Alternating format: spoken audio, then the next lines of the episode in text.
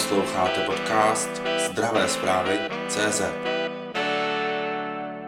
Vědci z Elektrotechnické fakulty ČVUT eh, nám dnes představili jakousi metodu určení Parkinsonovy nemoci pomocí sledování mimiky, Oni už pracují s metodou pomocí řeči. Já bych se vás chtěla zeptat proto, jak vnímáte takovou metodu jako lékař, jako neurolog? Tak v současné době je ta metoda výzkumná, ale věřím, že do budoucna by mohla přinést velké zlepšení v diagnostice Parkinsonovy nemoci kvůli její potenciální aplikaci vlastně v mobilních telefonech a i pro samodiagnostiku pacientů. V neposlední řadě je ta metoda velmi objektivní, takže ty čísla, které z toho získáváme, nejsou vlastně eh, ovlivněny nějakým subjektivním hodnocením lékaře. Kvůli tomu by mohla mít i velký dopad pro klinické studie zkoumající novou léčbu. Nemyslíte, že je taková aplikace pro jako plošný užití třeba na internetu a podobně nebezpečná pro potenciálního pacienta, který o své nemoci neví a najednou zjistí, že na 90% Parkinsonik Určitě eh, ty etické aspekty samozřejmě nesmíme zanedbávat. Ta metoda v současné době není, není volně k použití samozřejmě nikde a my ji využíváme jenom pro vědecké účely. Ta její aplikace v populaci si myslím, že by výrazně mohla stoupnout ve chvíli, kdy budeme mít léčbu. Jo, ty, eh, ta etická stránka, ta negativní etická stránka je daná vlastně tím, že si člověk může diagnostikovat onemocnění, které v současné době není léčitelné a tím pádem neví tou diagnozou počít a my mu, my mu nedokážeme v této fázi pomoci.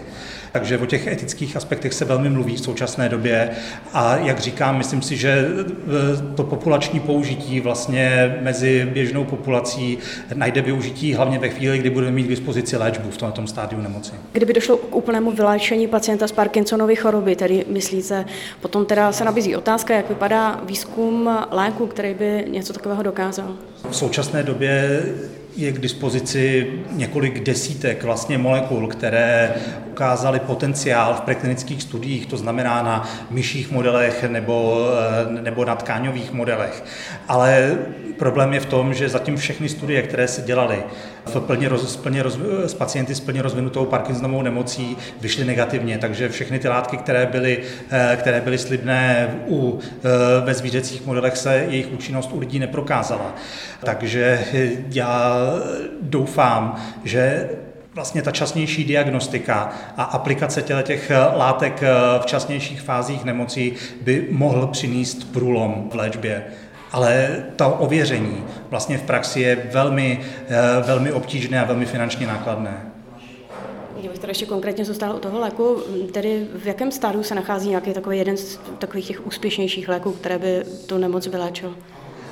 Nacházejí se ve stádiu, že fungují například u myší, Existují myší modely Parkinsonovy nemoci, kdy tomu zvířeti jsme schopni způsobit nějaké onemocnění, které vypadá podobně jako lidské onemocnění. Aplikuje se mu ta látka a zjistíme, že to šíření té nemoci v nervovém systému se nějakým způsobem zastavilo. Protože ty myši můžeme, eh, můžeme obětovat a vlastně neuropatologicky vyšetřit. Tak tohle u lidí možné není. Takže když se ta metoda eh, přenáší na lidi, tak samozřejmě my musíme být schopní změřit účinek toho léku, což je ve stádiu, než ta nemoc ještě je plně rozvinutá, velmi obtížné. Všechny ty léky se testovaly vlastně už úplně rozvinuté Parkinsonovy nemoci. To znamená, že ten pacient už má motorické příznaky. My se snažíme tu léčbu přenést do časnějších stádií nemoci, kdy vlastně ta nemoc jaksi doutná v tom nervovém systému, ale ještě se plně neprojevuje. Mhm. Jaké jsou tedy současné eh, trendy v léčbě? Jaké eh, pořád to léčíme tím jedným lékem eh, levodopa nebo? Bohužel jako od chvíle, kdy já jsem nastoupil na neurologickou kliniku před 20 lety, žádný zásadní průlom nebyl a pořád ta léčba je založená na dopaminergní bázi. To znamená, že my buď přímo doplňujeme do, do mozku dopamin, nebo, dáváme nějak, nebo podáváme léky, které fungují na dopaminových receptorech a v podstatě ten, tu dopaminovou ten dopaminový přenos nějakým způsobem kompenzují. Taková druhá skupina je potom neurochirurgická léčba, kdy my do těch eh, nervových drah vlastně zasáhneme elektricky, elektrodou a jsme schopní ty příznaky zlepšit podobným mechanismem jako tím dopaminergním. Jo. Ale ani tohle nemá vlastně vliv na šíření té patologie nervovým systémem. Jo, takže žádná nová léčba, co já jsem, mm-hmm. co já jsem vlastně... Kolik uh, máme v Česku vlastně pacientů, který, pardon, že mám to skáču, s Parkinsonovou nemocí? Existují jenom odhady, ale z dat pojišťoven a z epidemiologických studií to vypadá, že máme něco kolem 40 tisíc pacientů. Je to druhé nejčastější neurodegenerativní onemocnění po Alzheimerově nemoci. A kolik z nich třeba podstoupí tu hlubokou mozkovou stimulaci? To jsou stovky. Elektrody. To jsou stovky. stovky. Není to tím, že bychom měli nízké kapacity, že bychom měli malé kapacity, ale ta léčba má svoje rizika a má svoje nežádoucí účinky, takže ta její účinnost je daná tím, že my dokážeme ty pacienty dobře vybrat pro tu metodu, což už v současné době umíme, ale ta metoda je vhodná jenom pro malé procento pacientů. A pro které?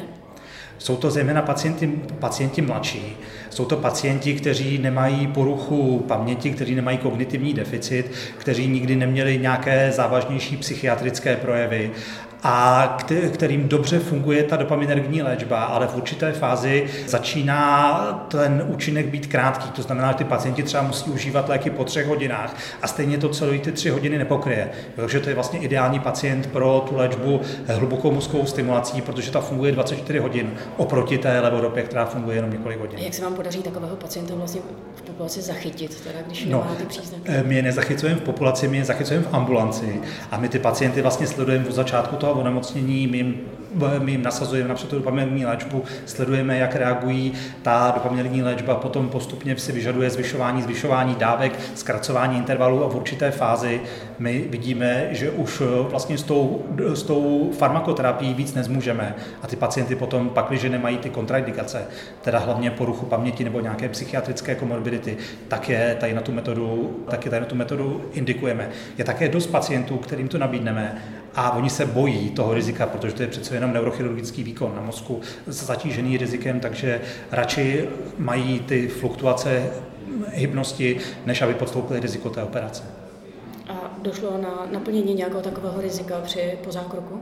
Ano, ano, samozřejmě tomu, tomu se nedá vyhnout, i když máte prostě zkušené neurochirurga, tak prostě ta statistika je neúprostná zhruba 1% pacientů mají, eh, dojde ke komplikacím, buď že se při zavedení elektrody trefí nějaká céva, vznikne tam krvácení do mozku, nebo se tam zavleče infekce jo, a mm, vznikne tam prostě nějaká, nějaká hnisavá komplikace v tom mozku. Obojí mohou být poměrně závažné samozřejmě. Mhm. Zmínil jste, že, což si myslím, že mnoho lidí neví, že je spojeno jedním z příznaků Parkinsonovy nemoci je eh, ztráta nebo ztráta čichu nebo utlumení čichu a střední potíže. Mohl byste to nějak rozvinout, že vlastně je to jeden z prvních příznaků, který už si může všimnout pacient ještě 20 let, než přijde do ambulance za vámi.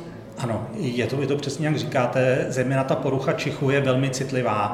Má až 90% pacientů, který nově diagnostikujeme s Parkinsonovou nemocí. E, tu poruchu čichu my jsme schopni nějak objektivně kvantifikovat čichovým testem, protože celá řada pacientů si toho nejsou vědomi, že mají poruchu čichu. Ale samozřejmě platí, že ta metoda je citlivá, ale není vůbec specifická.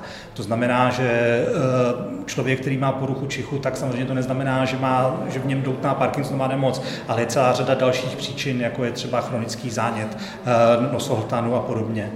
A to samé platí pro zácpu.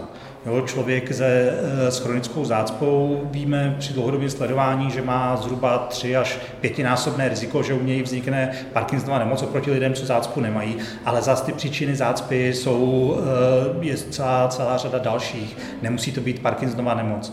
Jo, proto ta diagnoza vlastně v tom prodromálním stádiu v současné době spočívá v kombinaci několika příznaků, eh, z nichž každý má svoji pravděpodobnost. Jo, takže nechtěl bych někoho strašit tím, že když má poruchu čichu, že musí mít Parkinsonovu nemoc, není tomu tak.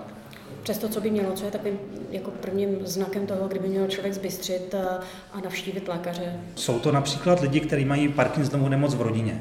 Jo, zhruba 10 až 20 Parkinsonovy nemoci jsou dědičné.